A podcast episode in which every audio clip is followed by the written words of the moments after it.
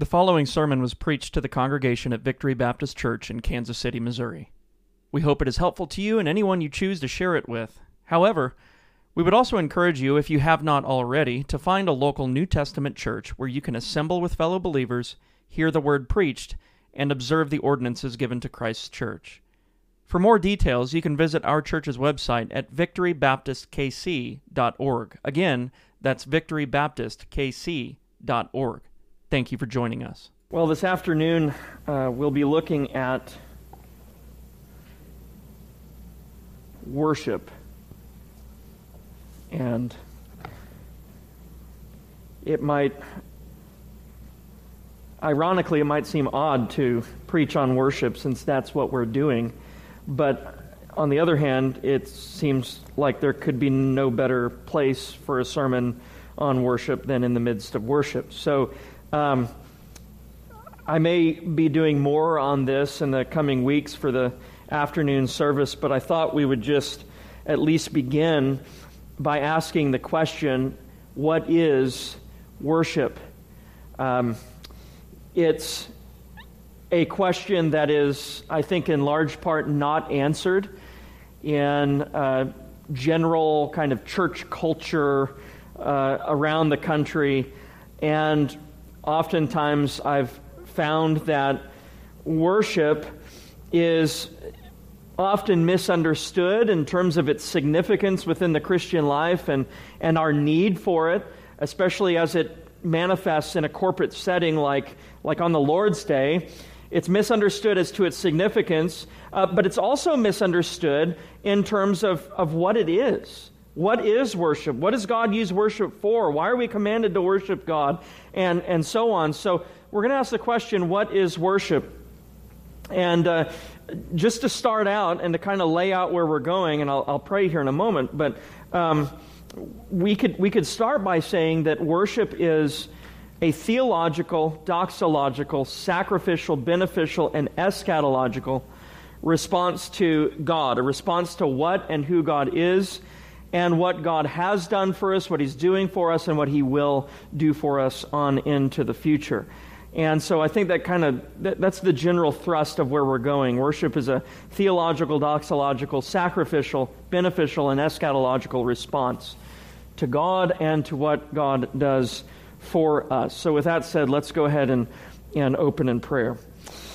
Our Heavenly Father, we do pray that you would bless this moment, uh, that you would bless this afternoon with um, understanding, a further understanding of Christian worship uh, of what worship is in terms of its most fundamental aspects. And we pray that as you teach us through your word, that we would be led to, to glorify you in our worship all the more going forward as a church.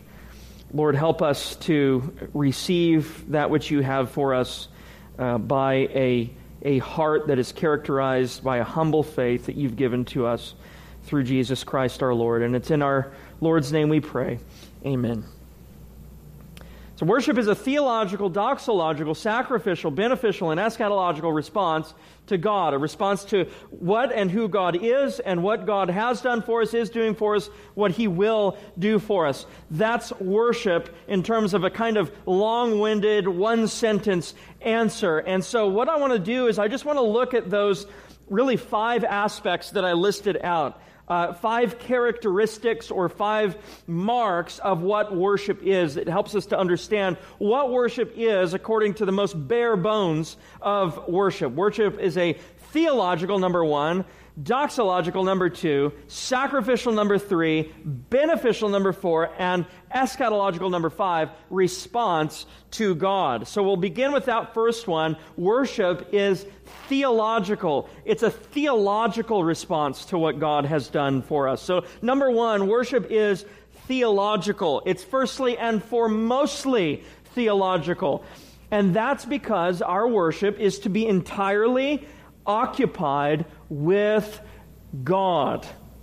If theology is knowledge of God, and that's what it is, and if worship is the worship of God, then theology is the very thing that leads us to worship. It's often been said that theology ought to lead to doxology. If doxology characterizes man's response to God, then our theology ought to lead us to doxology. Our knowledge of God ought to lead us to a worship of God. Without theology, proper worship is impossible because it's theology that leads us to such, and it's theology that guides such.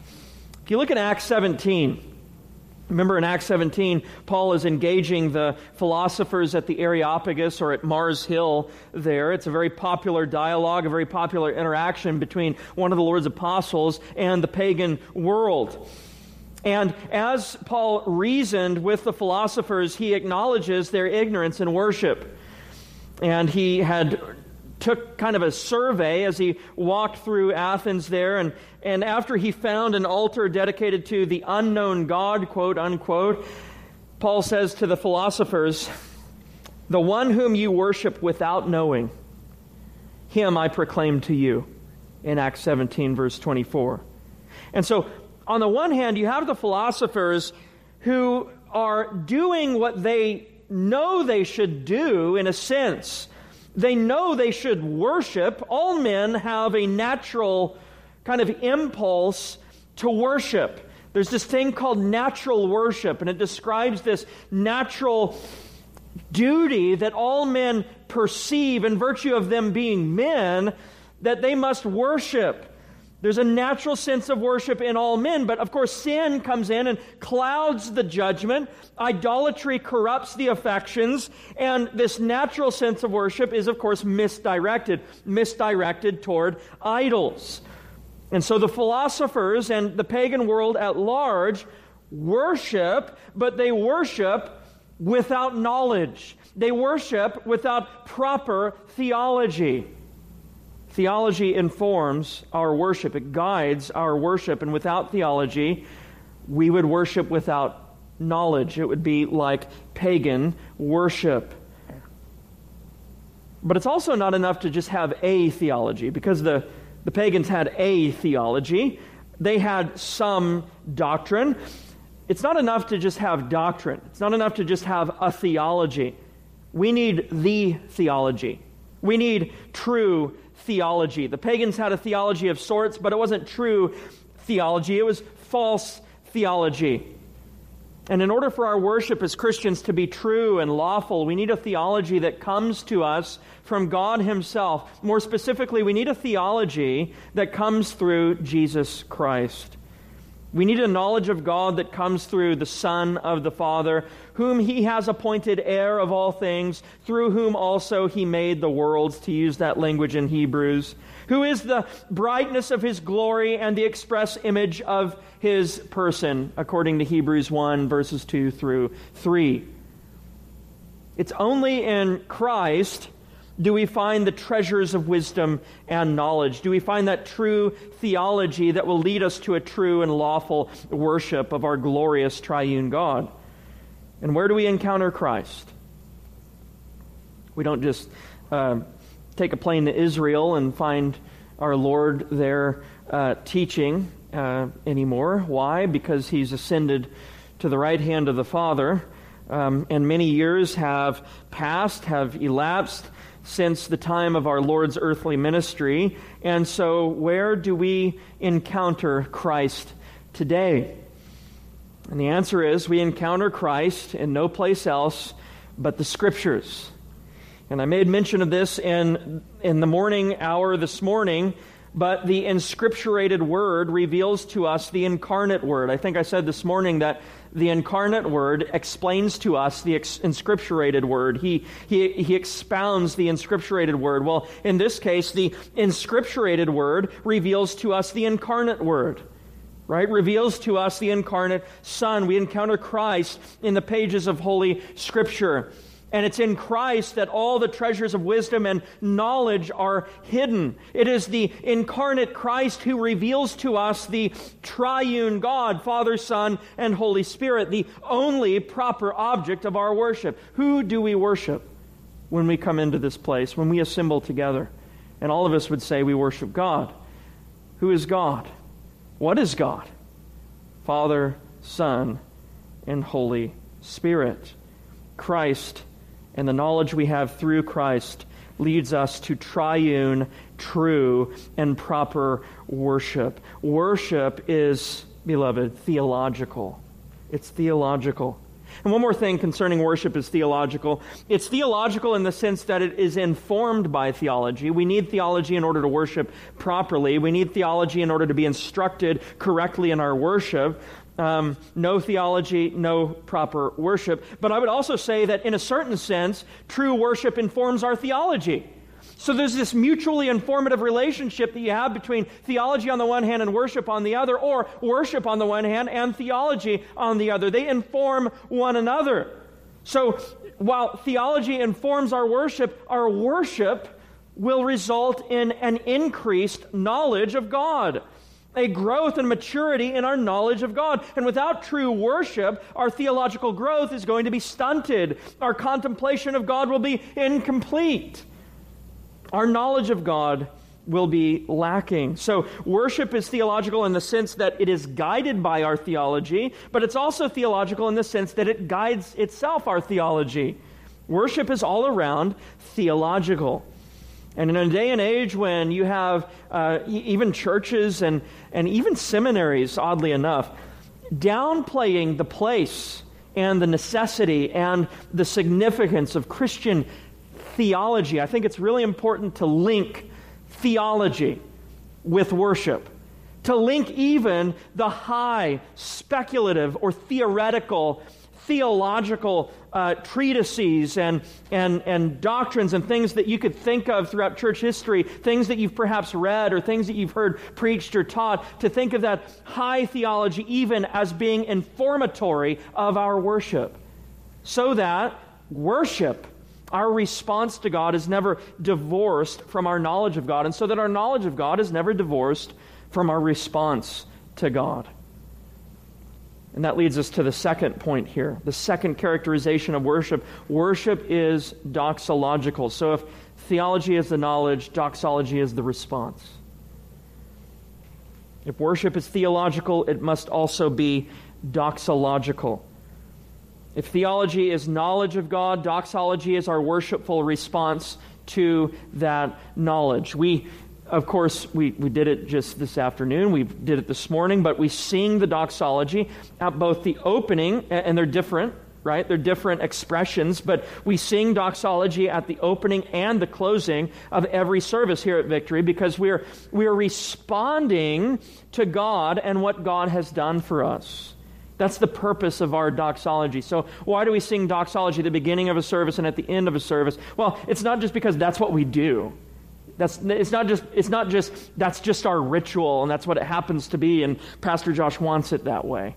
Uh, the, the reason we sing doxology at the beginning and at the end of our service is because that is an opportunity to respond in different ways between the beginning and the end to what God has done for us, what God will do for us, what God is doing for us. And so at the opening of worship or, or, or, at the call to worship, we respond doxologically to even just the privilege and the prospect of being brought together in the providence of God to worship, this gracious right and privilege that we have in Christ alone to come before the throne of God in reverent worship is why we sing the doxology as we come in to this setting we get to, every Lord's Day, we get to travel beyond the veil to fellowship with God in the Holy of Holies.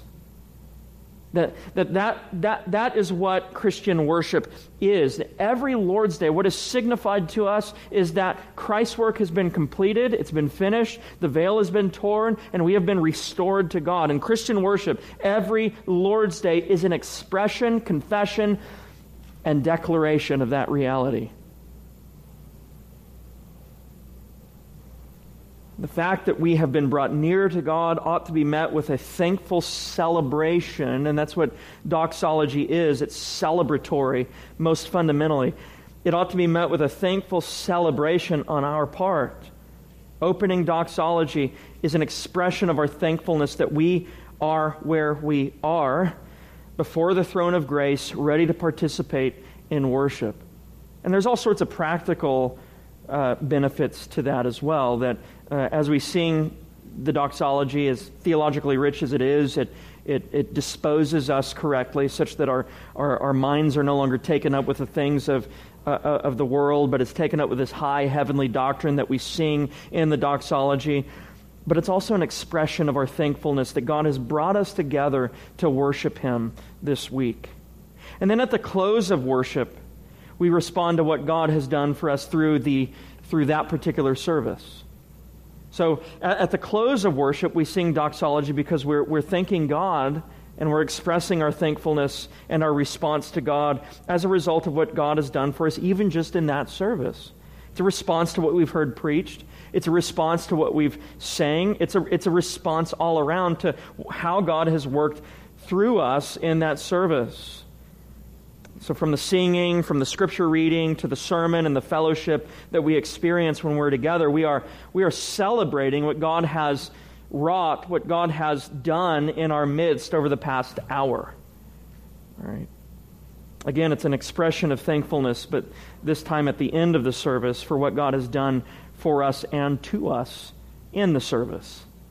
Right, so worship's not just uh, checking the boxes. It's not just this is what we do. This happens to be our, our, our ritual. This is an actual response to something actual that God does to us actually. Worship is doxological. True worship is essentially a response of thanksgiving for what God has done for us and to us through Christ. Think about the man for a moment whose sight Jesus restores. Um, this man has his sight restored. This happens in John 9.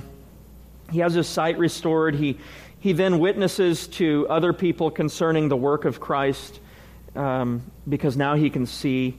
And, and, what do they do? They, he's, this man's bearing witness to who Christ is. So they excommunicate him, they, they, they put him out uh, from them because he confessed Jesus was sent from God.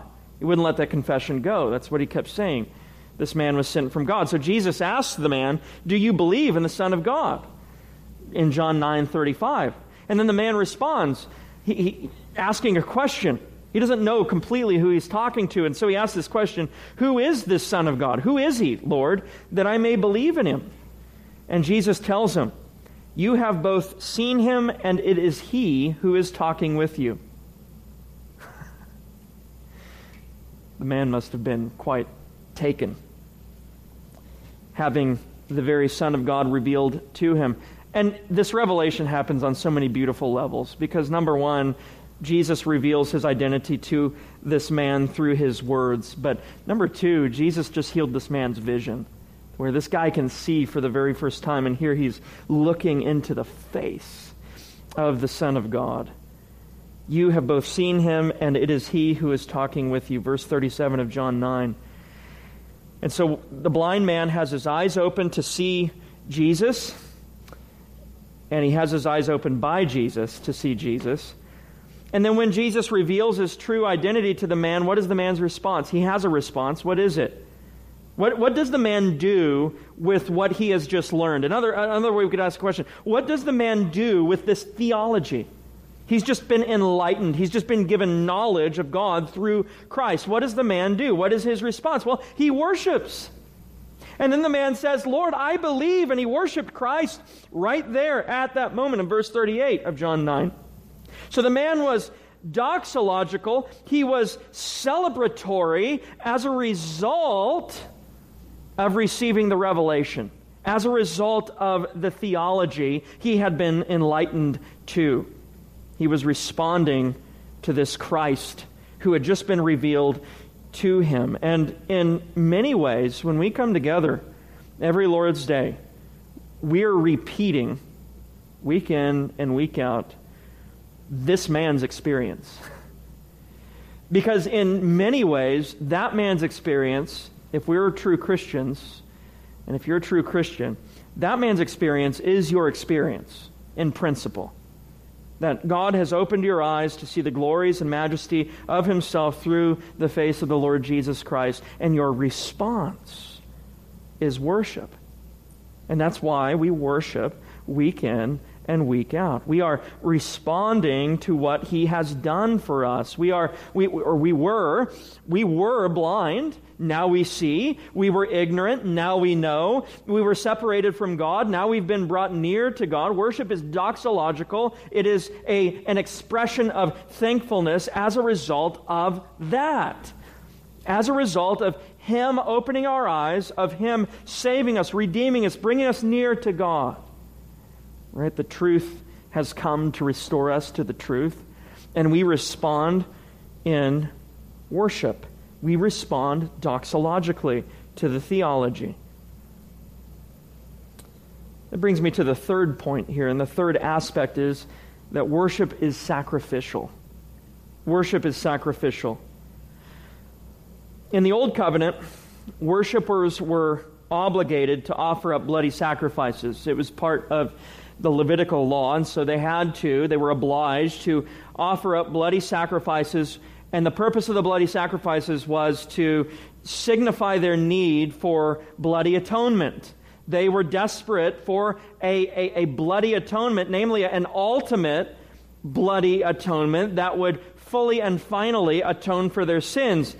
And so in the new covenant, that comes to a fore. The ultimate bloody sacrifice has been made in the sacrifice of the incarnate Son of God. All right, so whereas the old worshippers, whereas the old covenant, Old Testament saints worshiped through means of these typological and shadowy animal bloody sacrifices, they were anticipating the ultimate bloody atonement or the bloody sacrifice that would take place in the Lord Jesus Christ. And now we, on the other side of that, on the other side of the work of Jesus Christ, which has been completed, it's been finished, we worship in another way. It's different. Visually, it's, it's different in many ways. Because in the new covenant, we no longer offer up bloody sacrifices, do we? There's something that's fundamentally different about New Testament worship from Old Testament worship, and that is we no longer obviously bring animals into, into a place like this to, to sacrifice them. There's no temple to which we bring our sacrifices regularly for priests to slaughter them and offer them up before God. That doesn't happen in the New Testament, that doesn't happen in the New Covenant. So, why is that? We offer up spiritual sacrifices instead in New Testament worship. We offer up spiritual sacrifices of thanksgiving. So if you read 1 Peter chapter 2 verse 5 for example, Peter says, "You also as living stones are being built up a spiritual house, a holy priesthood, to offer up spiritual sacrifices acceptable to God through Jesus Christ. Worship is sacrificial. And it's not sacrificial in the same sense that the Old Testament worship was sacrificial. It's sacrificial in a spiritual sense, and it has direct reference to our response for what God has already done for us. Our sacrifices are no longer bloody. Our sacrifices are spiritual, originating from a heart that has been changed by the gospel of the Lord Jesus Christ. But while these new covenant sacrifices involve our spirit or our soul, they are of the heart after all. We have to remember that as people, we are soul and body. We're soul and body. That's what a human person is a soul, body, or a body soul composite. That's what a human person is most fundamentally. And so sometimes you'll hear people say, well, you know, New Testament worship is spiritual, and so there's no need to go to a building on Sundays or, or gather together with other Christians on Sundays. I can just, I can just worship God in a, in a spiritual way here in my house right? You, you, we've probably all heard different kinds or versions of that same strategy or that same view. But we have to remember that we're not just a soul, we are soul and body. So these though these are spiritual sacrifices, and that's how the, that's how the Bible refers to them, that's not to be understood in, in, in, a way that excludes anything we do externally. Anything we do with our bodies, right? So these, these sacrifices entail the whole man. They entail our bodies and things which pertain to our bodies as well. So Paul writes, I beseech you, therefore, brethren, by the mercies of God, that you present your bodies a living sacrifice, holy, acceptable to God, which is your reasonable service in Romans 12 21. And providentially, that was the text that we read uh, for our scripture reading this afternoon. So you think about the way in which worship happens. Uh, on the Lord's Day, in a corporate setting, we stand with our legs in worship, don't we? So our bodies are engaged. Our bodies are engaged. We stand with our legs in worship. We sing praises with our mouths, utilizing our vocal cords in worship. We eat the Lord's Supper with our mouths in worship. We, we tithe for the stewardship of physical things in our worship, care for the building, uh, and things of that nature. The whole person is involved in worship. Some theologians throughout history have described worship as an assault on the senses. And I really appreciate that characterization of worship because it tells us that God actually addresses the whole man in our worship. The whole person is a sacrifice unto God following or flowing from a heart of gratitude for what God has done for us through Jesus Christ. And so worship involves the whole man. It's an assault on all the senses if you think about it. There are things we touch and, and can feel. The Lord's Supper is a tangible thing, right? The, the bread and the, and the cup. These are things we can feel. These are things we can taste. We can see.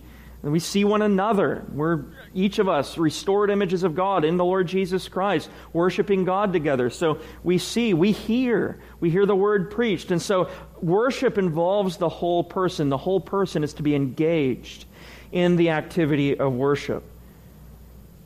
The only lawful sacrifices in the New Testament or in the New Covenant are sacrifices born from a heart of faith. Paul says, whatever is not from faith is sin. And so the, the, the proper sacrifice in the New Testament, under the New Testament, is not one of uh, compulsory obedience or anything like that. It's, it's, it's an expression of thankfulness for what God has done for us. We, we render our, our bodies and soul, the whole man, as a living sacrifice before God. Hebrews chapter 13, verses 15 through 16 says, Therefore, by him, let us continually offer the sacrifice of praise to God. Notice what it says. Therefore, by him, by Christ, let us continually offer the sacrifice of praise to God. That is, the fruit of our lips, giving thanks to his name. But do not forget to do good and to share, for with such sacrifices God is well pleased. So, worship is sacrificial praise, singing, fellowship, preaching, intercessory prayer, tithes and offerings, time spent in this place of worship, assembled together. All of these things are expressions of the new covenant manner of thankful sacrifice. A sacrifice that involves the whole man, the whole person, both body and soul. Worship is sacrificial. But fourthly, worship is beneficial. Right? So worship is theological, worship is doxological, worship is sacrificial, worship is, fourthly, beneficial. It's beneficial. There's something that God does for us through worship. All right? That's, that's one area that's been particularly lost, I think, in, in evangelicalism as a whole. We've lost the idea and, and we've lost the trust that God actually does something to us in our worship there's a, a, book out there written, and its title is What Happens When We Worship. And I think that's a, an apt title, but it's also a timely book because we live in an age uh, where there's really not a lot of divine significance attached to our worship. And we don't understand, we don't pay attention to what God is actually doing for us and to us through worship. Worship is beneficial. So let's return once more to Paul as he declares the one true God to the philosophers back in Acts 17.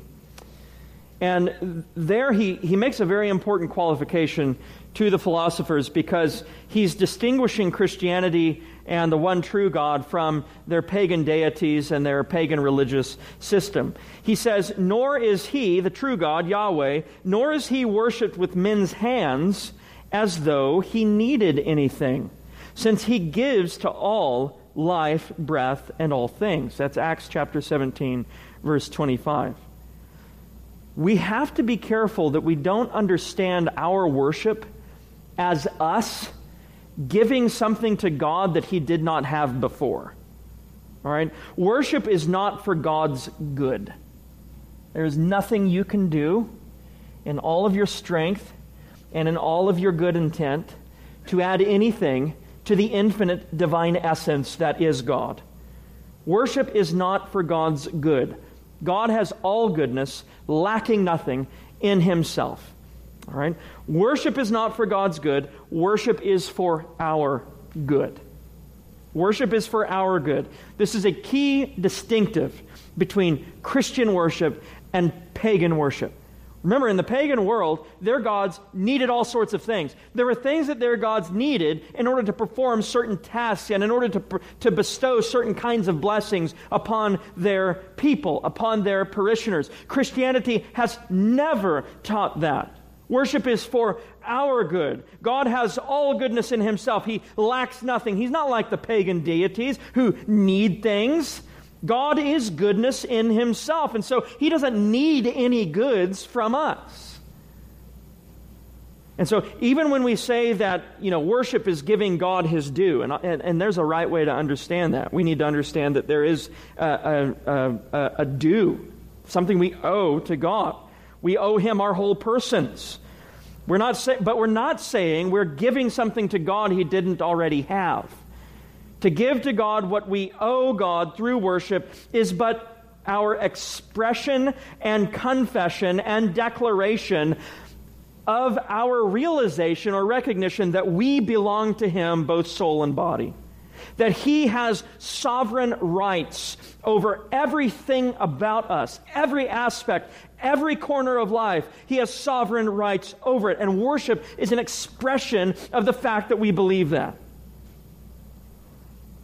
Because we don't honestly recognize that fact in our sins. In our sins, we claim things for ourselves and we deny the reality that is God's sovereignty. But that doesn't change the reality, does it? The reality is that God owns it all. And Christian worship is just being honest with that reality. It's, an, it's a submission to that reality. It's a recognition of that reality that God is Lord and that we belong entirely to Him. We might be able to say that worship is an admission in both soul and body that we are God's creatures and that He owns us we belong to Him. He owns us because He created us, because He sustains us, and because He purchased us through Christ Jesus. And so, as Christians, He owns us in a very particular or peculiar way because He has purchased us through the blood of the Son of God.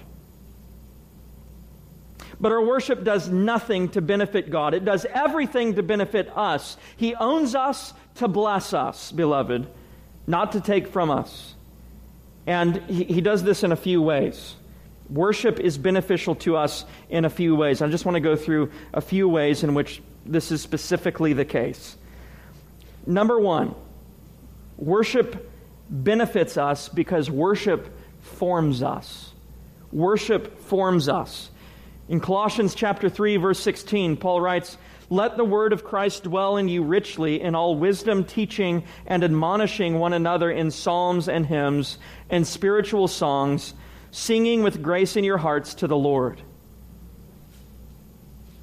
Admonished, teaching. You know, to be admonished is to be instructed, it's to be informed. And, and here, corporate singing, which takes place in worship, of course, is a means by which God informs us. Our singing is a means by which we inform one another as to the truth of the gospel, as to the truth of who God is. That's why it's incredibly important for our hymns to be theological and doctrinally sound because it's a means by which God informs us. He forms us through the singing of hymns. Again, there are things happening here on the Lord's Day. It's not just like we just come together to sing and it's arbitrary. Just like it's not just the case that we just happen to sing doxology at the beginning and end of our services. When we sing, God forms us through such means. In Colossians chapter 1 verse 28 Paul says, "Him we preach, warning every man and teaching every man in all wisdom, that we may present every man perfect in Christ Jesus." And so look at that. There's another element of worship there, preaching. So we have singing, hymns that forms us through admonishment, but then here we have preaching, preaching Christ in Colossians 1:28 that results in maturity or completion. Him we preach, warning every man and teaching every man in all wisdom, that or so that we may present every man perfect in Christ Jesus. So the preaching of the word is a means by which we are matured or made complete. Worship forms us. All right? So that's one way worship is beneficial.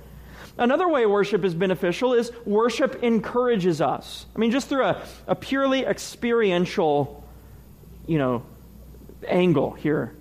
How many of you walk out of here on a Lord's Day and have a sense of encouragement. Um, and I, I, know I do. Um, there's a sense of encouragement that comes with true evangelical worship. We're encouraged by one another. We're encouraged by the prayers. We're encouraged by the word, hopefully, that we've heard. Worship encourages us. So it forms us and it encourages us. When Paul promotes prophecy in 1 Corinthians, what's his goal?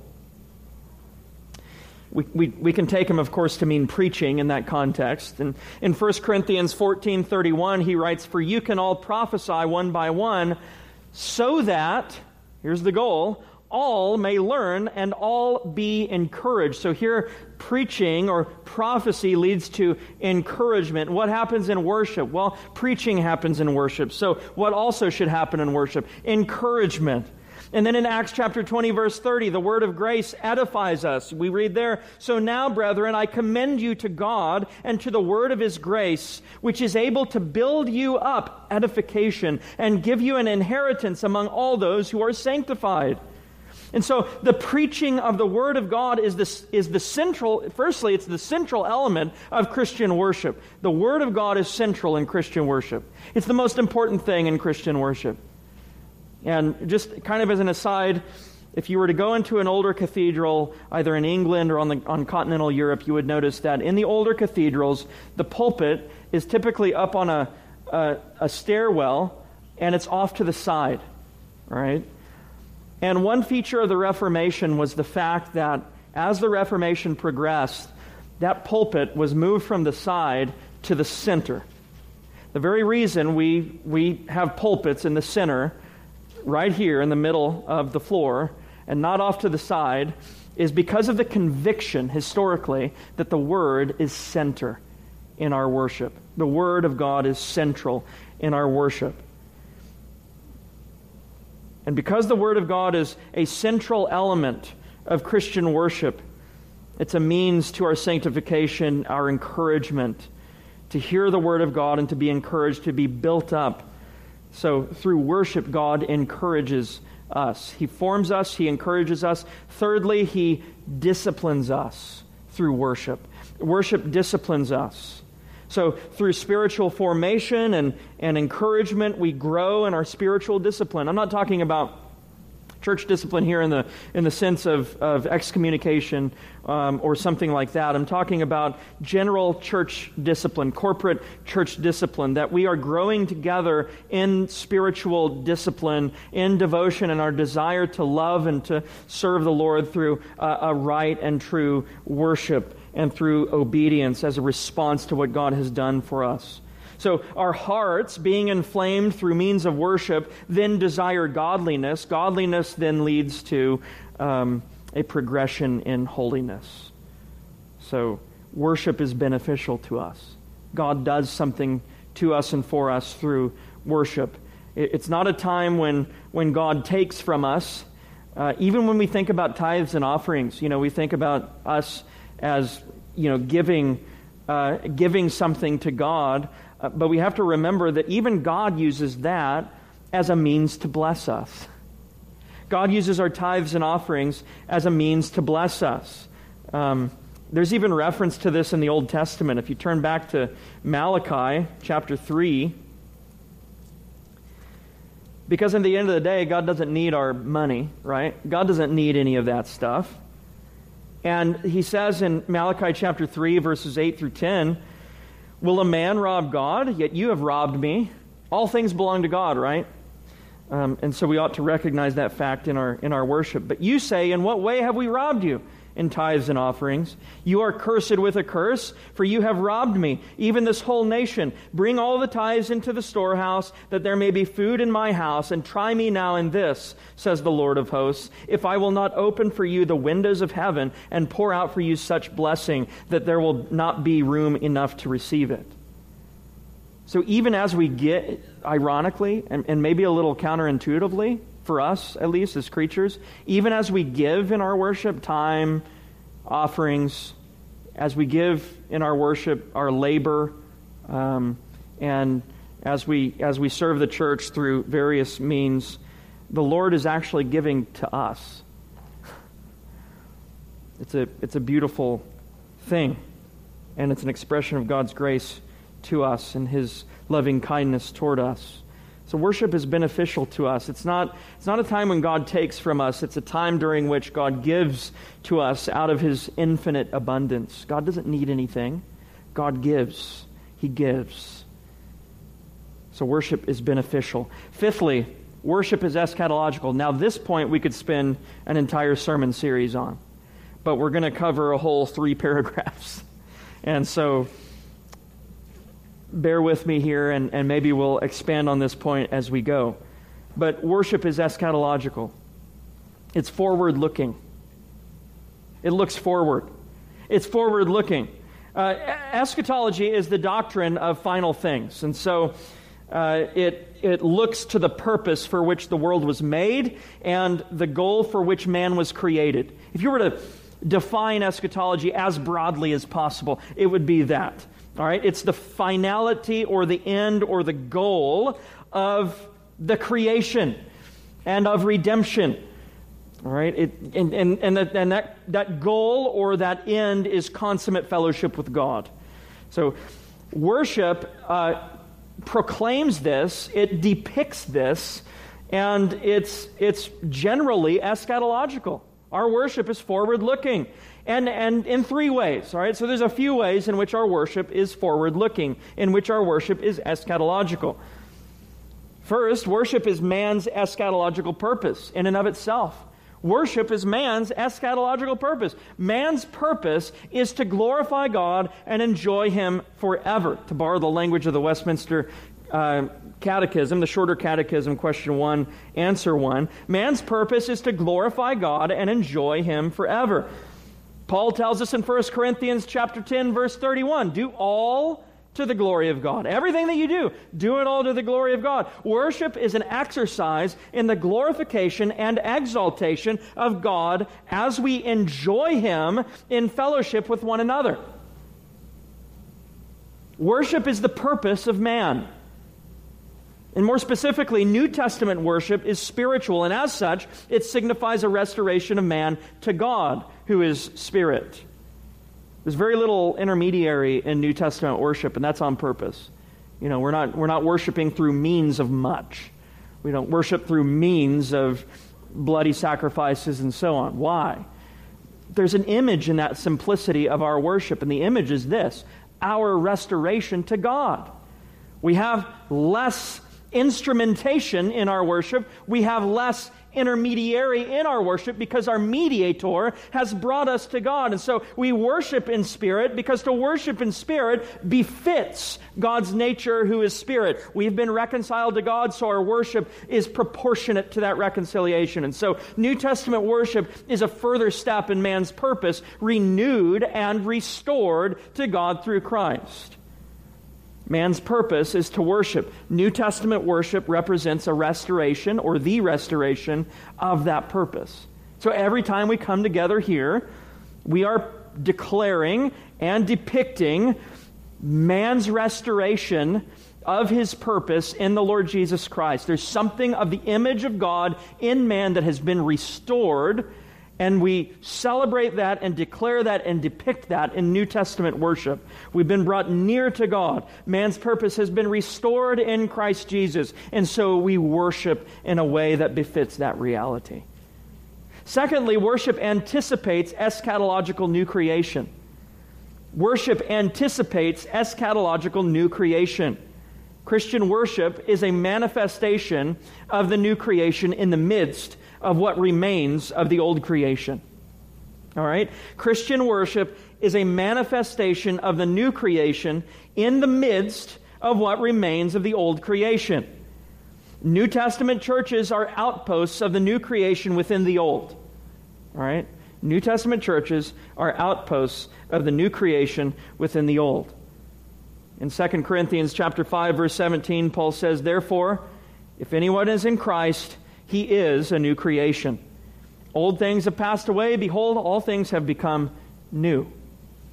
And so think about the dynamic here. This is a place full of believers, and thus those who are made new in Christ, they are a new creation in Him. And we worship in this place together in assembly with one another. Well, out there, and, and this is this is the sad reality, but out there, just outside of our walls and just outside the context of New Testament worship, there are countless people fallen in Adam. Right? So, and, and, and insofar as a person is fallen in Adam, they are an article of the old creation.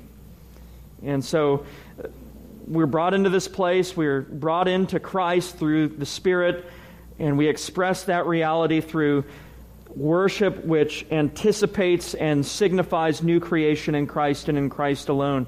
Galatians chapter 6 verses verse 15 Paul says this, "For in Christ Jesus neither circumcision nor uncircumcision avails anything, but a new creation."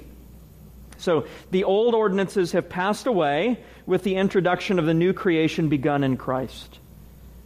All right, the old ordinances have passed away with the introduction of the new creation begun in Jesus Christ.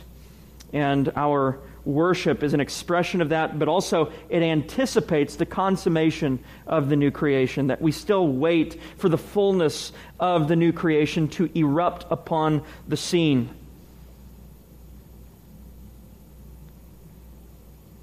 Thirdly, worship is a reflection of eschatological glory. There's a slice, we, we say this all the time. Is worship is like a slice of heaven, it's a slice of glory.